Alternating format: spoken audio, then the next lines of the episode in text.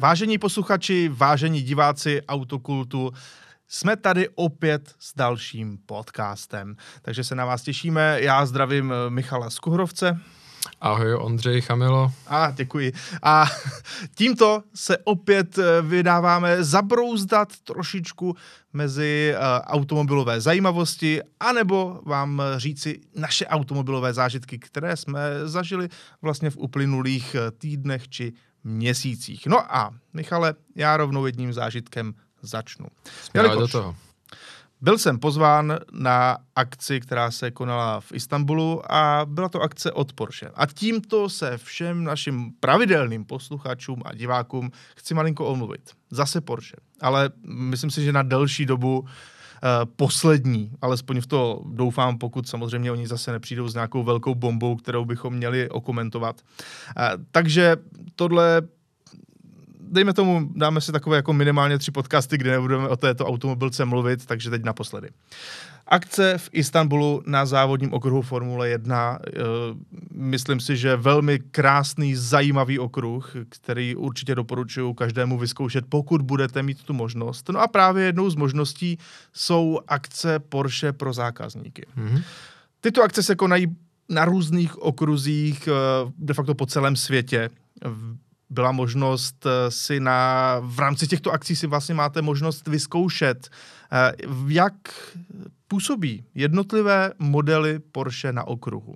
A to bylo právě to, proč já jsem byl v Istanbulu, abych si taky podobně jako zákazníci, vyzkoušel, co ta auta umí, když přesedáte z jednoho modelu do druhého. A takovéto srovnání je vždycky velmi, velmi zajímavé a musím říct, že opravdu to zajímavé bylo, protože když člověk třeba přesedne z 911 GTS, tedy z toho 3-litrového turba, do 911 Turbo S, což je to plnotučné turbo 3,8 litru, tak najednou vlastně člověk zjistí, že i když to auto, to Turbo S je mnohem silnější, tak to, jak podává výkon a to, jak působí, je úplně něco jiného. A vlastně to GTS je na, to, na tom okruhu sportovnější auto, to Turbo S je sice rychlejší, ale zároveň je na tom cítit to zaměření na běžnou silnici. No a tak to prostě šlo i dál, vyzkoušel jsem Taycan, vyzkoušel jsem různé Panamery, nebych nechyběl tam ani velice zajímavý model, tohle je třeba právě Taycan v kombíku, mm-hmm. což už se teďka taky dělá, kromě toho zvýšeného uh, sport, uh, no, cross turisma, tak je právě jo. tohle sport turismo. No a vlastně jeden, jedním z nejzajímavějších modelů, co jsem vyzkoušel, byl Cayenne Turbo GT. Tedy Cayenne, které, který si vzali do parády kluci, co jinak staví GT3. Nutno říct, že to auto bylo velmi zábavné, na mokru velmi hravé, a zároveň jako to jede dopředu úplně brutálně, takže pokud jste si někdy říkali, že SUVčko by vás nemohlo nějak oslovit, tak vyzkoušejte tohle, pokud máte tu možnost samozřejmě. Tudíž to byla jen taková rychlá vsuvka. Já jsem tam jel hlavně proto, abych si vyzkoušel auta, která jsou tady na těch úvodních fotografiích, tedy eh, nová GT3 a nový Cayman GT4 RS. Zajímalo mm-hmm. mě to přímé srovnání, jenže uh, Eh, nastala taková nepříjemná situace, v Istanbulu začalo pršet a, aj, aj. a oni mají právě tato auta na semisliku a mají je pojištěná jenom, když je sucho. Mm-hmm a asi chápete, že pojistka na okruhu není jen tak. Byla to velká škoda, já jsem si říkal, že samozřejmě mm, bylo by pěkné, kdyby mi to půjčili i tak, já se jako se myslíku na, boj, na mokru tolik nebojím, když tam není stojatá voda, což zas tak úplně nebyla. Ale eh, jednoduše to, co mě zajímalo nejvíc, jsem si nevyzkoušel, ale i tak eh, článek, eh, kde bude srovnání všech těch Turb 911 Caymanů, Cayman GTS mimochodem velmi příjemné auto, uh, Taycanu a Cayenu a všeho ostatního na okruhu, tak ten vyjde v dalším eh, výtisku magazínu Faster. Tady teda ještě je ten původní výtisk, který je momentálně stále na, na stancích, takže pokud chcete, tak doporučuji, uh, tam najdete mé texty a zároveň určitě tam najdete i plno zajímavostí, které by vás mohly oslovit. Takže Michale, tohle byla taková moje rychlá Eh, vsuvka ohledně Porsche a zase na delší dobu si dáme od Porsche klid, protože to je naše, eh, řekněme si to upřímně, poměrně oblíbená značka. Jo, on to skoro vypadá, jako by jsme s ním měli buď něco společného, nebo nás sponzorovali, což vůbec není pravda, ale ne. zkrátka dobře uh, za předpokladu, že máte rádi auta, řízení a opravdu to vnímáte srdcem, tak uh, je faktem, že oni se do toho černého trefují až příliš často.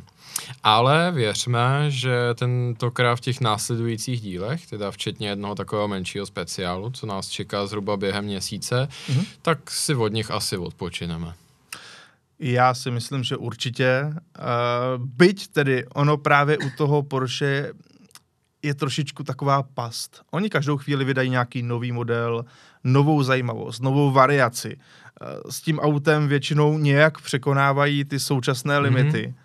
A těžko se k tomu člověk nevyjádří. Jo? Těžko je to uh, něco, co bychom neměli okomentovat, protože řekněme si upřímně, je to automobilka, která posouvá Eh, současný vývoj mezi sportovními vozy dál. A právě i mezi cestovními silničními vozy, mm-hmm. jako jsou Panamery, Taycany, Cayeny.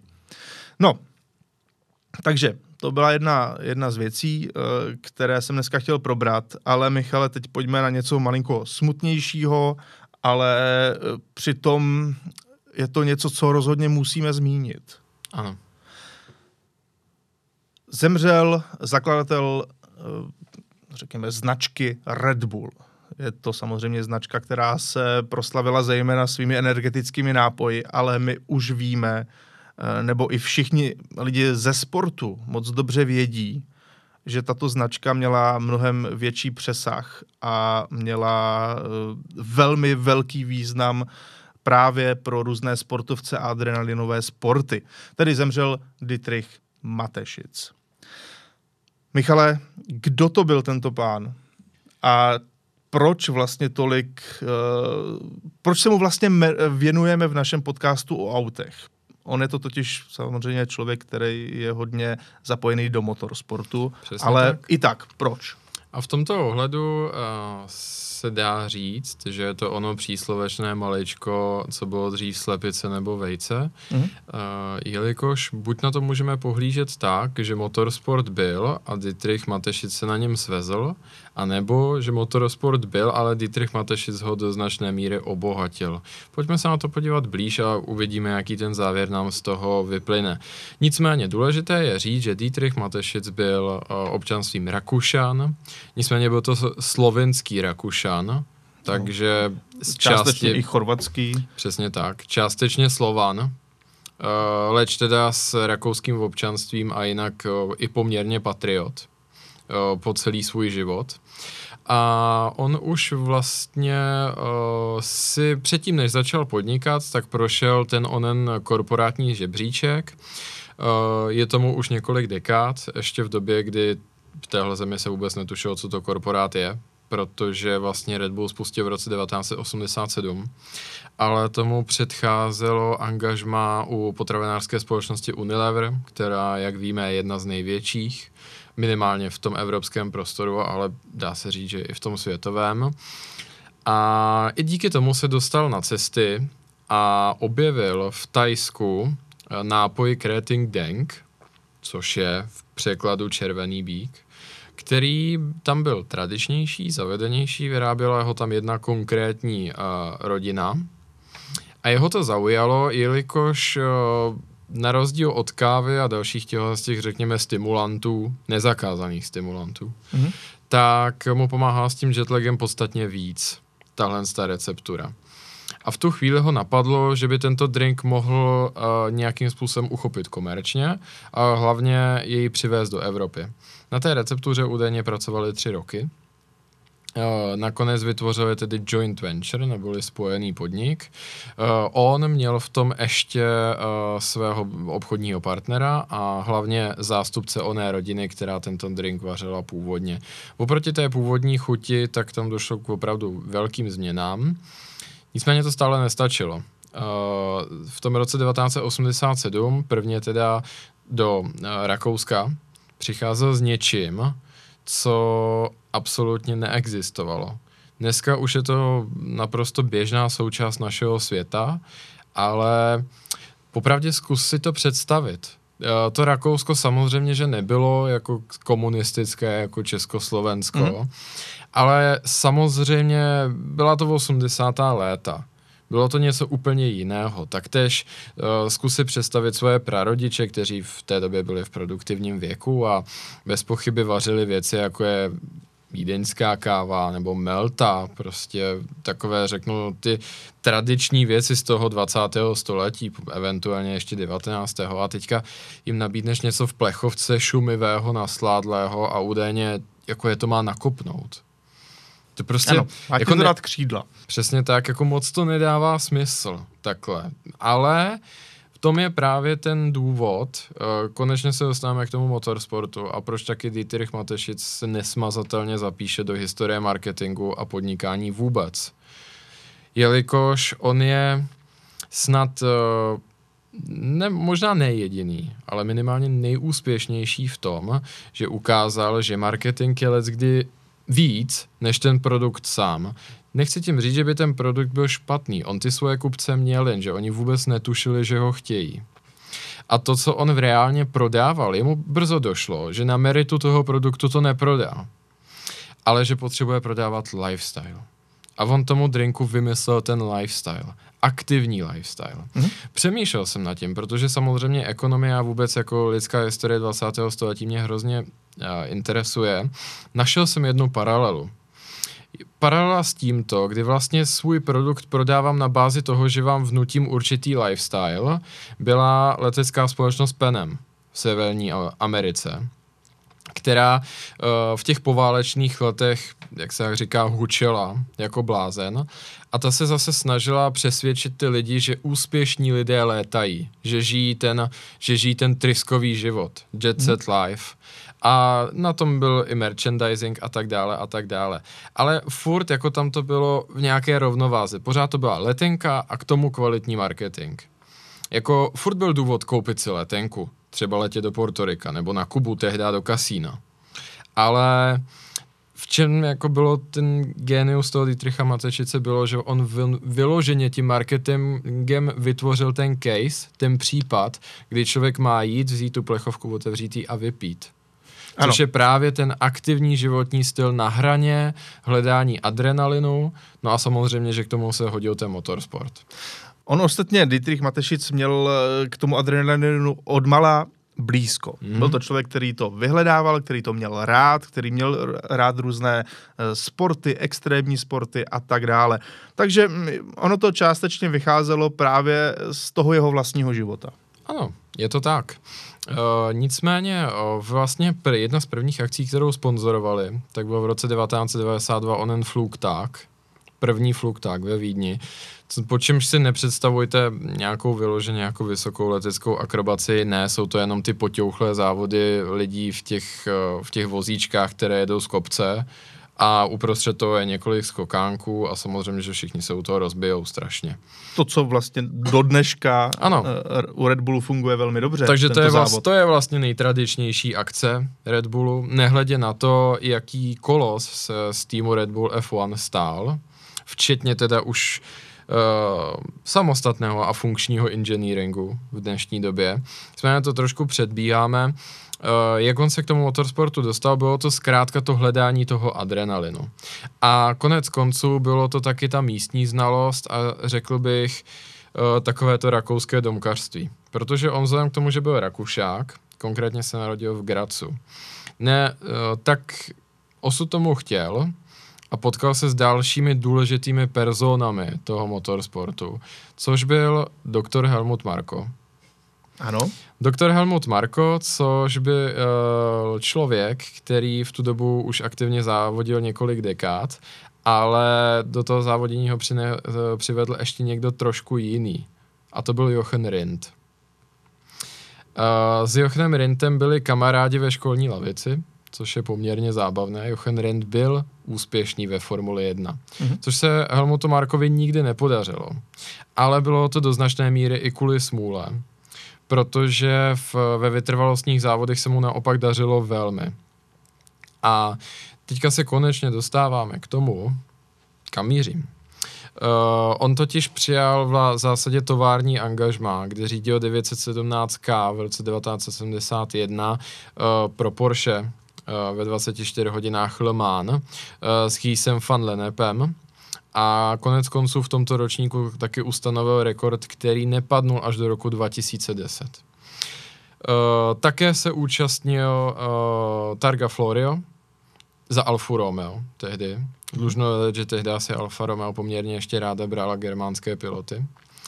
A také se účastnil uh, v Grand Prix francouzské v roce 72, kde bohužel přišel o jedno oko. Ne, netřeba dodávat, že to ten člověk měl rád adrenalin, ale taky to byl velmi zdatný biznesmen. On později se stal uh, manažerem a podnikatelem a mimo jiné také doktorem práv. A manažoval Gerharda Bergera. Gerhard Berger se pro změnu právě seznámil s Dietrichem Matešicem jako velmi nadějný pilot. A v tady už se nám to dostává do jednoho paklu, kdy se nám sešla prostě tahle partička. Uh, velmi schopný advisor v podobě Marka, schopný pilot Berger a tady se vytvořil, jako když to tak řeknu, ten think tank, který napadlo, že dalším logickým krokem bude podívat se do F1. Poprvé za tým Minardi, ale později vykoupili onen neúspěšný Jaguar a tak se vlastně uh, zrodil Red Bull F1. To je ten důvod, proč taky dostáváme do motorsportu. Ale to je jenom královna motorsportu a mě baví připomínat i ty jiné věci. Mimo jiné jsem to taky říkal z toho důvodu, že tady máte historický, historické pozadí toho, proč logicky Porsche začalo jako první vyjednávat s Red Bullem.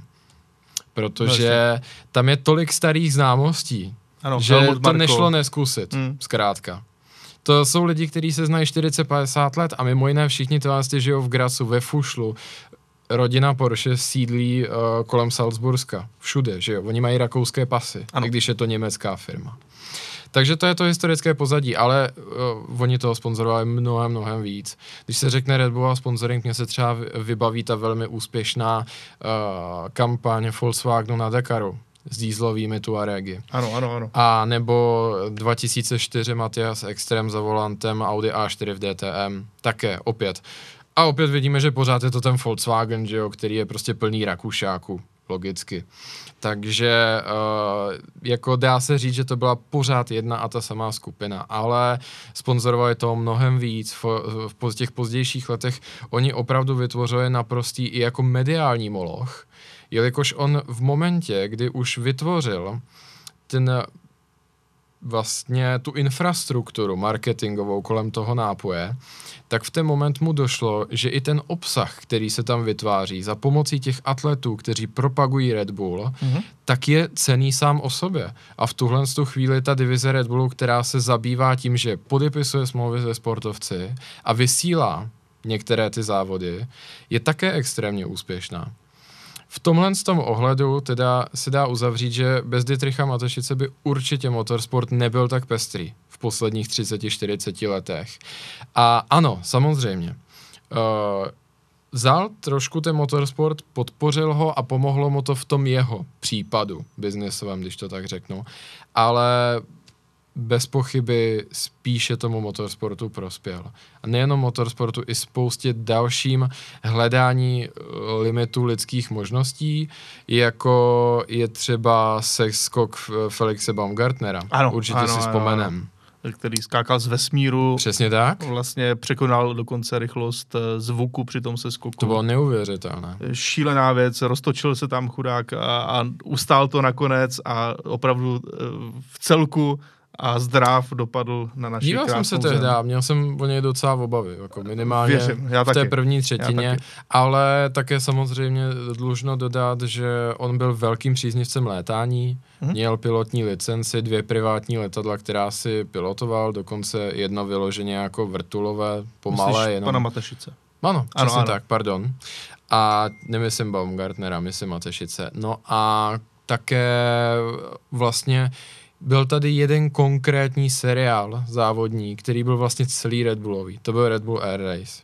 No jistě. Za mě jistě. to bylo opravdu krásné, je to tedy aviatika, není to motorsport vyloženě. Ale, ale má to k tomu blízko, řekněme si to na rovinu. Bylo to, bylo to to nejblíž, kdy letadlo mělo k závodění.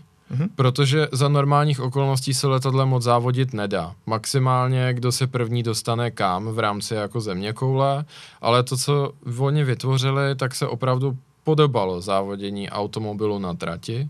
Myslím si, že i díky tomu to bylo tak, tak eh, hezky koukatelné.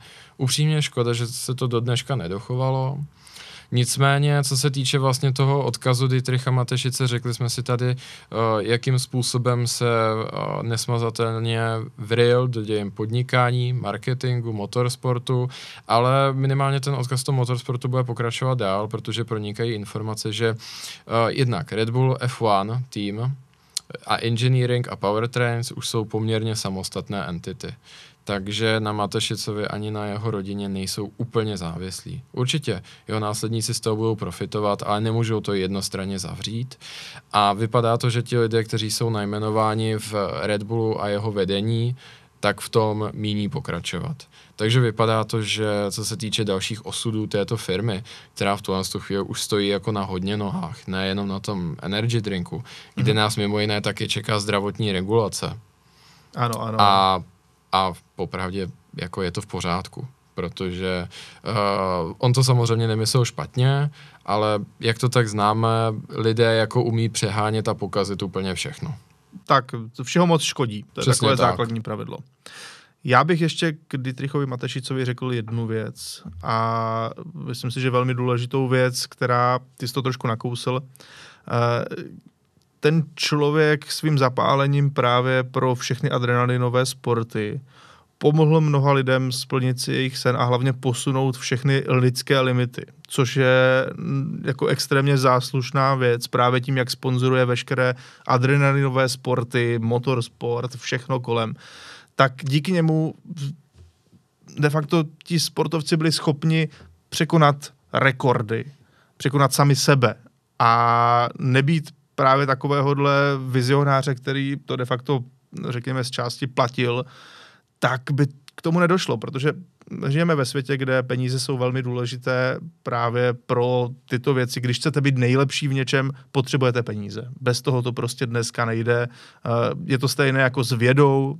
Ve vědě, když taky chceš udělat nějaký nový objev, musí to někdo zaplatit, protože mm-hmm. musí zaplatit ty lidi, musí zaplatit ty pomůcky a není to jen tak, takže když se investuje do vědy, tak je to taky extrémně důležitá součást naší společnosti a právě Dietrich Matešic investoval do těch lidí, do těch sportů, do veškerého toho adrenalinu a ono se to ve výsledku vyplácí a díky němu jsme mohli poznat extrémní množství zajímavých rekordů, zajímavých událostí, eh, zajímavých sportovců, kteří by bez něj eh, se asi nikdy nedostali na takovou úroveň, anebo bychom o nich vůbec nevěděli, eh, prostě by přestali dělat to, co by jim nedávalo smysl, protože by samozřejmě nezaplatili složenky a hmm. nemělo by to žádný hlubší význam.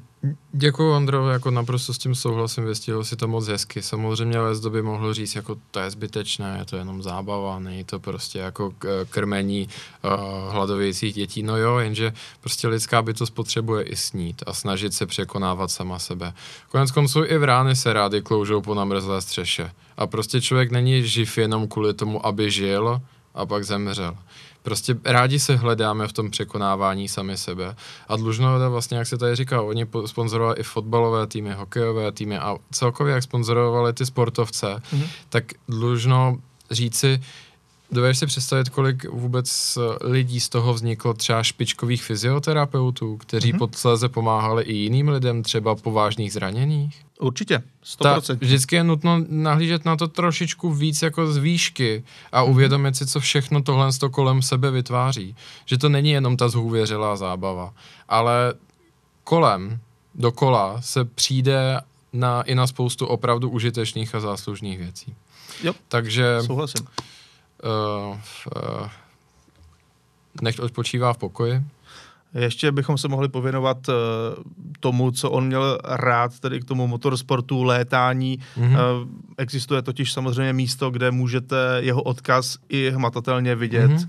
a uh, to místo se jmenuje Hangar 7. Mm-hmm.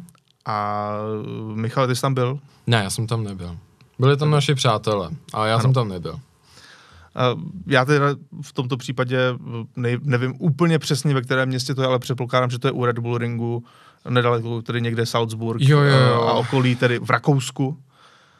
A právě třeba i Red Bull Ring, jednoduše Dietrich Matešic koupil... Spadá to pod přímý okres Salzburgu, tak koukám, ano. takže... Red Bull Ring vlastně vznikl tak, že Dietrich Matešic na svoje vlastní náklady opravil A1 Ring, který koupil a tak nějak se říká, že částečně sponzoroval to, aby se tam vůbec ta Formule 1 jezdila. On sám ze své vlastní kapsy, protože to pro Rakousko chtěl udělat, aby něco takového bylo. Eh, tudíž ačkoliv to byl člověk, který si velmi cenil svého soukromí a málo kdy dával něco z něho najevo veřejně, málo kdy se ukazoval na velkých akcích, sám je neměl rád, spíše mm, ten život si chtěl užít v soukromí a věnovat se těm věcem, které ho naplňovaly tak e, ve výsledku e, to byl člověk, který opravdu dost změnil chod vlastně celého našeho světa. Pokud máte právě rádi nějaký sport, i motorsport, tak to byl právě člověk, který se dost zásadně do toho všeho zapsal.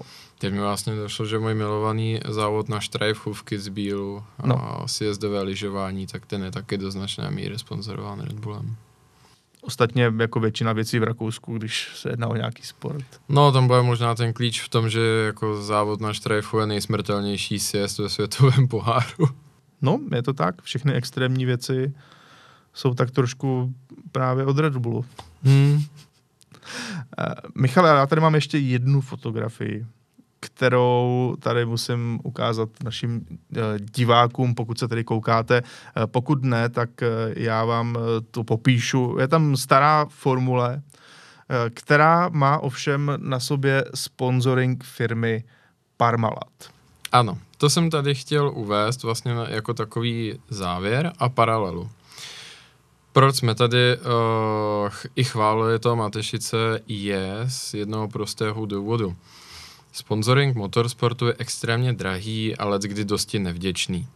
Protože po motorsportu už je jenom létání do kosmu, co se týče nákladů. Ano. Uh, určitě si vzpomenete na 80. a 90. léta a naprosto legendární, řeknu, sponzorskou dominanci firmy Parmalat. Uh, jednak to byly speciály typicky Brabhamu, a jednak tím bylo obložené Monaco, Monza, prostě všechny tyhle ty legendární okruhy na, na, vši, na všem tom hrazení. Uh, v tomhle tom ohledu si myslím, že to byla podobná taková sponzorská dominance, jako právě třeba Red Bull na A1 ringu a včetně jeho závodního týmu. A je tam také ta podobnost v tom ohledu, že to také byly potraviny protože Parmalat uh, je zkrátka pro Parma, což je tedy samozřejmě město v Itálii a region kolem něj, a lát jako laktóza neboli mléko. Byl to závod uh, zpracovatelský a tedy i produkční, který se zabýval mlékem a mléčnými výrobky. Já myslím, že stále dokonce je. Je, ale po značné restrukturalizaci, proto mm-hmm. vlastně říkám i byl. Mm-hmm. Nicméně to je trošičku příběh, který je svým způsobem podobný, ale s trošku opačným, opačným vznikem, ale i důsledky. Uh, založil ho Kalisto Tanzi, Ital, což byl ovšem, no, jak to jenom říct, no prostě to byl typický italský Bon Vivant a jestli si říkal o Matešicovi, že nechtěl být vidět, tak uh, Tanzi chtěl být vidět hodně. Pokud možno úplně co nejvíc. Uh, skutečně do Formule 1 a motorsportu skočili rovnýma nohama, no a teďka si veme si tady ty protiklady. Dneska si uh, po Red Bullu tě snaží přesvědčit, aby si pil energetický nápoj, to třeba i Mercedes AMG s Monstrem, mm-hmm. že mhm. ano, což je vlastně jako ano. přímá konkurence Red Bullu, jim do značné míry inspirovaná. 15-20 mm, let předtím to bylo, aby si pil mléko že prostě s 1200 koněvou tu oturbenou formulí uh, je ideální spít mléko. To byl, to no byl vlastně ten message toho marketingu, ta zpráva. Nicméně ono to do značné míry fungovalo. Uh, samozřejmě, že nějaké zisky to přinášelo, nebo respektive uh, nějaký, nějakou, nějakou zpětnou vazbu z toho podnik Parmalat měl, ale asi si dovedete představit, že ne úplně takovou, protože ta zpráva jako buďte jako závodní pilot, píte mléko, hmm. nevím upřímně, jako jak moc to funguje. Přece jenom ten Red Bull je trošku víc cool a samozřejmě lidi pro boha nekuřte, ale jako když člověk s cigaretou jako let kdy vypadal jako tvrdák, když no, se jasně. opíral o tu jasně. formuli ale co se týče toho, aby úplně prostě všechno kolem bylo jako sponzorováno mlékařským závodem, je to trošku na hraně. Tam to šlo spíš o to, že Kalisto Tanzi si tím uh, zajišťoval uh, vlastně uh, tu záře reflektorů a on do toho sypal čím dál víc a víc a víc a hlavně já, vzhledem k tomu, že takzvaně dvojitě fakturoval, tak to vypadalo, že ta společnost to extrémně profituje a namáčil do toho v Itálii víc a víc investorů, jenže pak se to složilo jako domeček z karet. Ukázalo se, že uh, ten lifestyle, který se snažil vytvořit, tak prostě nefungoval. No. Tu firmu akorát čím dál víc zadlužoval a jediné, o co šlo, bylo, aby on vypadal dobře, aby mohl chodit po tom pedoku a mohl se chlubit tím, že prostě ten jeho podnik je na té formuli, ale vnitřně to absolutně nefungovalo. Obrovské množství lidí tam přišlo o obrovské množství peněz uh, a uh, Parmalat absolutně a totálně úplně do země zkrachoval. Chtěl jsem to uvést jako takový příklad, protože v historii Formule 1 mě nenapadá nic podobného, možná krom nějakých výrobců tabákových výrobků, ale mm-hmm. ti nestáli jenom na formuli, ty to sponzorovali mnohem víc. Nemluvě o tom, že dneska máme i tu reklamu tabákovou zakázanou, myslím si, že upřímně je to dobře. E, není to úplně dobrý marketingový case, který rozebírat a tohle to mi přišel úplně jako nejpřesnější paralela, akorát s tím, že pokus to byl v zásadě obdobný, mm. ale s tím, že to ego nešlo stranou a nebyla zatím ta čísla a ta funkce, tak to dopadlo strašně špatně. A v tomhle z tom ohledu právě klobouk dolů před Matešicem, protože jemu se podařilo skutečně té značce, jeho vlastní, tím pomoct. Mm. Nej totálně poslat eh, jako do pekel a spoustu lidí s ní.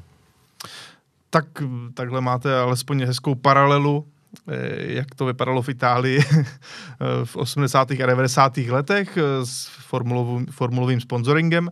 No a Michale, my se teďka můžeme malinko přesunout na to, co jsme probírali minule.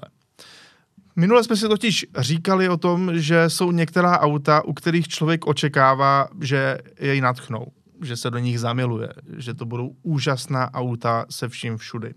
Ale pak se často stává, že ten eh, výsledek posvezení je spíše deprimující. Mm-hmm. Je tam to mhm. zklamání. No a my jsme se ptali vás, našich diváků, jaká auta považujete vy za vaše největší zklamání? Co vás jednoduše po svezení nejvíce zklamalo?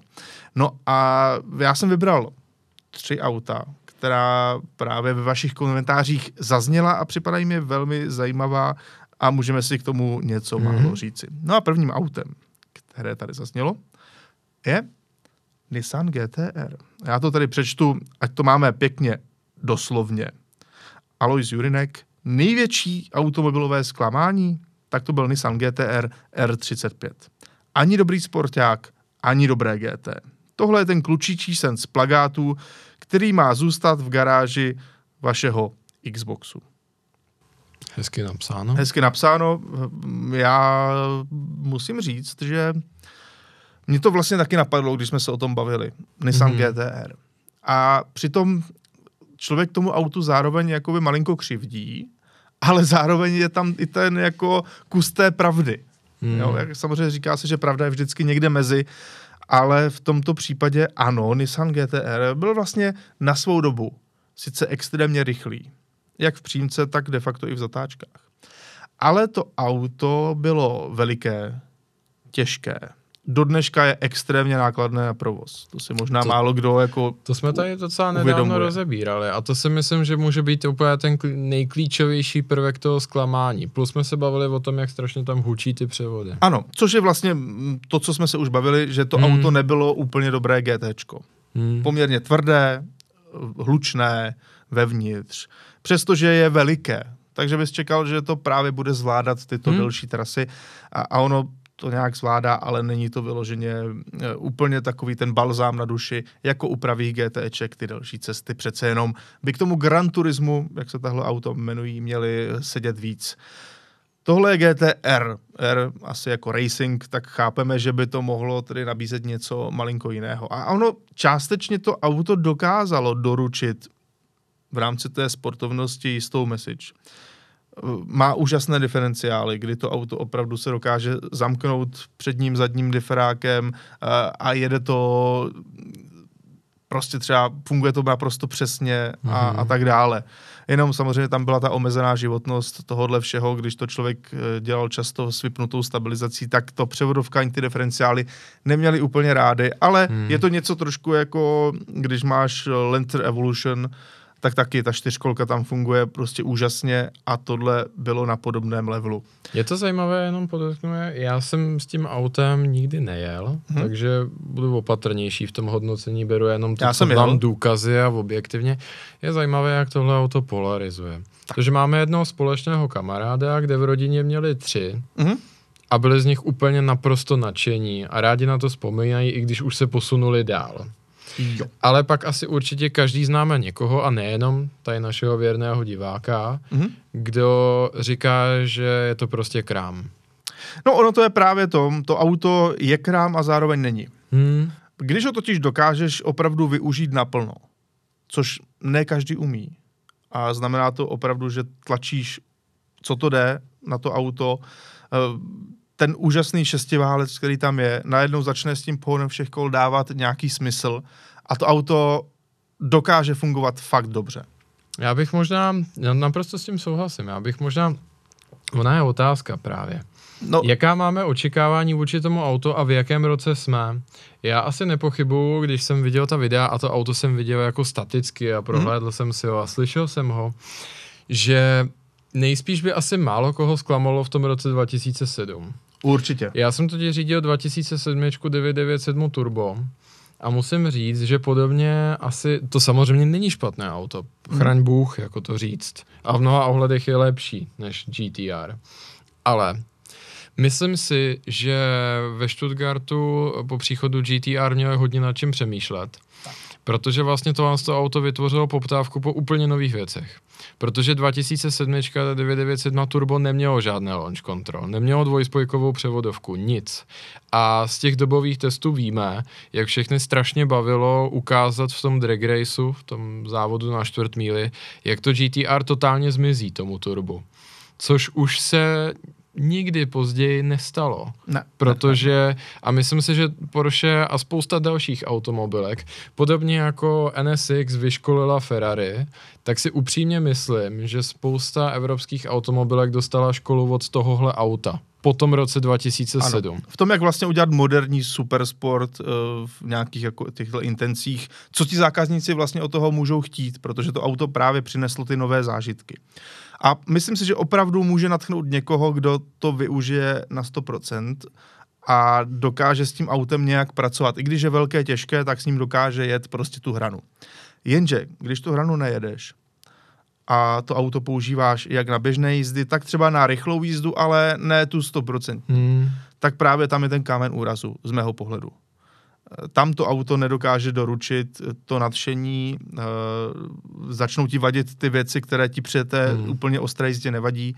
A právě tedy já to v tomto ohledu chápu a docela jsem nad tím taky uvažoval, že to auto je pro mnoho lidí docela zklamání. A pak je tu samozřejmě ten čas, protože přiznejme si, posledních pět let na trhu už moc nemá co dělat. No to ne, to ne, to ne. To je samozřejmě druhá věc. Eh, to auto bylo extrémně, eh, řekněme, i nad konkurencí v tom roce 2007, ale s, s přibývajícími roky a s tím, jak se všichni ostatní zlepšovali, tak to GTR de facto zůstávalo tak nějak jako hmm. na stejné linii. Hmm. A dneska bys to ani ne, nepopsal jako nějak neskutečně šíleně rychlé auto v přímce Vůbec. a podobně. Dneska už to tam není.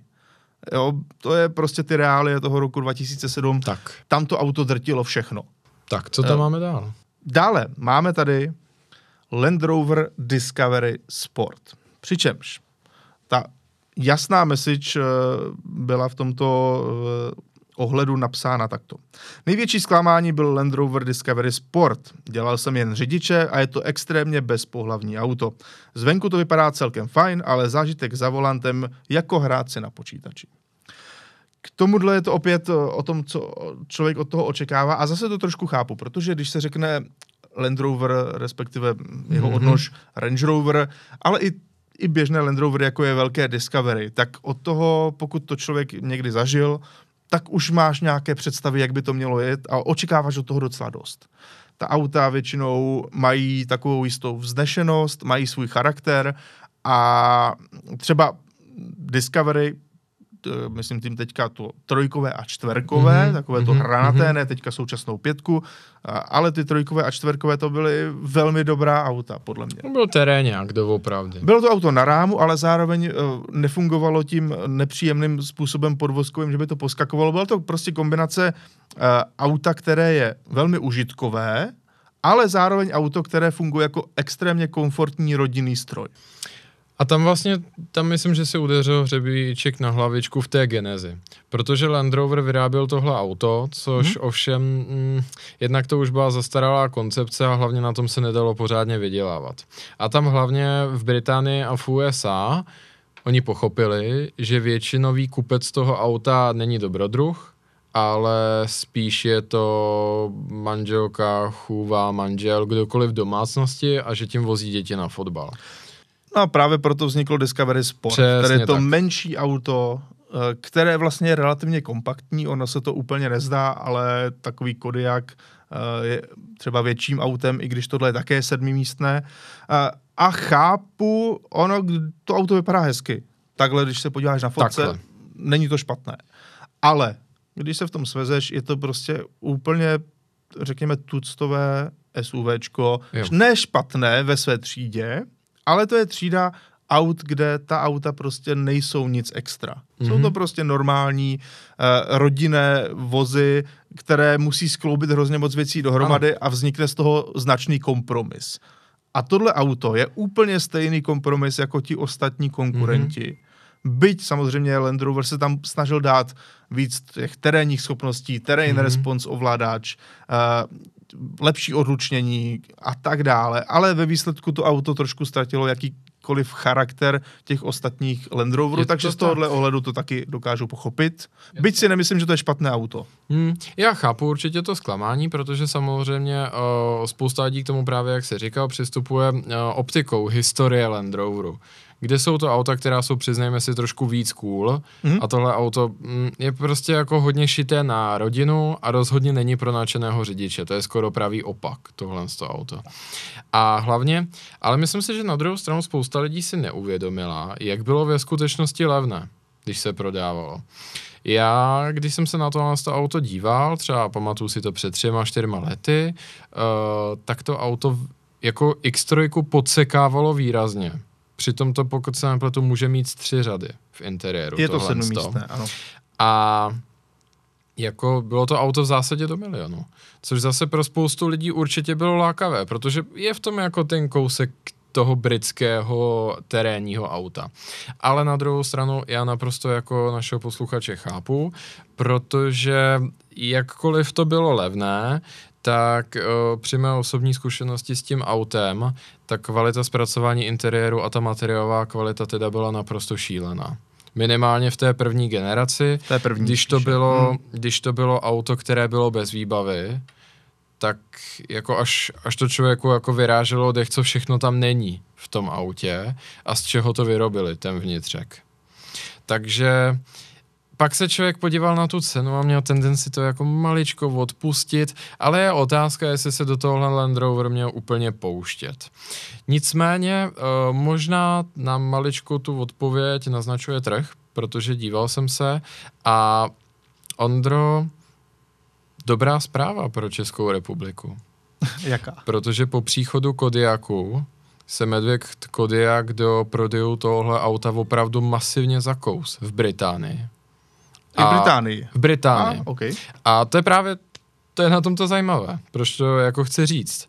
A Kodiak od svého příchodu se stal největším bolehlavem pro dílery Land Roveru za předpokladu, že se dívali na čísla, která potřebují dostat ven skrze uh, garážová vrata autosalonu právě pro Discovery a Discovery Sport hodně, jak Kodiak a tahle dvě auta, tak uh, se dostává do té takzvané pozice cross-shoppingu, neboli momentu, kdy ten spotřebitel ta auta vnímá stejně mm. a může ho zlomit lecos. Ona byla podobná i cenově, ale považuji se říct, že tady uh, Škodovka odvedla dobrou práci protože i bez výbavy, tak si myslím, že Kodiak má svůj takový důstojný standard těch materiálů v interiéru. A Land Rover a Britové to samozřejmě dobře vědí a jakkoliv je mi to líto, tak naprosto neochvějně vévodí žebříčkům spolehlivosti na tom spodním ano, na chvostu. straně spektra. Jako bohužel v Británii i v Americe nejvíc nespolehlivá auta jsou Land Rover. Nejvíc reklamací, nejvíc dní v servisu, bohužel. No, no, bohužel z těch zkušeností z mého okolí to tak jednoduše je. Eh, řeknu ještě rychle dva další komentáře, kterým se nebudeme více věnovat, ale třeba Marek Šíp napsal, že pro něho byl zklamání Aston Martin, Martin DB9 a jeho šílená převodovka. Což dokážu také pochopit, protože jednospojková eh, převodovka, to byl stejný problém i v tom Aventadoru, to není dobrý. Jenom bych vlastně poznamenal, že on potom Aston Martin to spravil a ano. později eh, tahle platforma se jmenuje VH, tak později dostala ZF, normálně hydrodynamicko-měničový automat a ano. posléze se to auto rapidně zlepšilo. Další komentář. Auto, ze kterého jsem byl nejvíc zklamaný, je asi Fiat Fremont.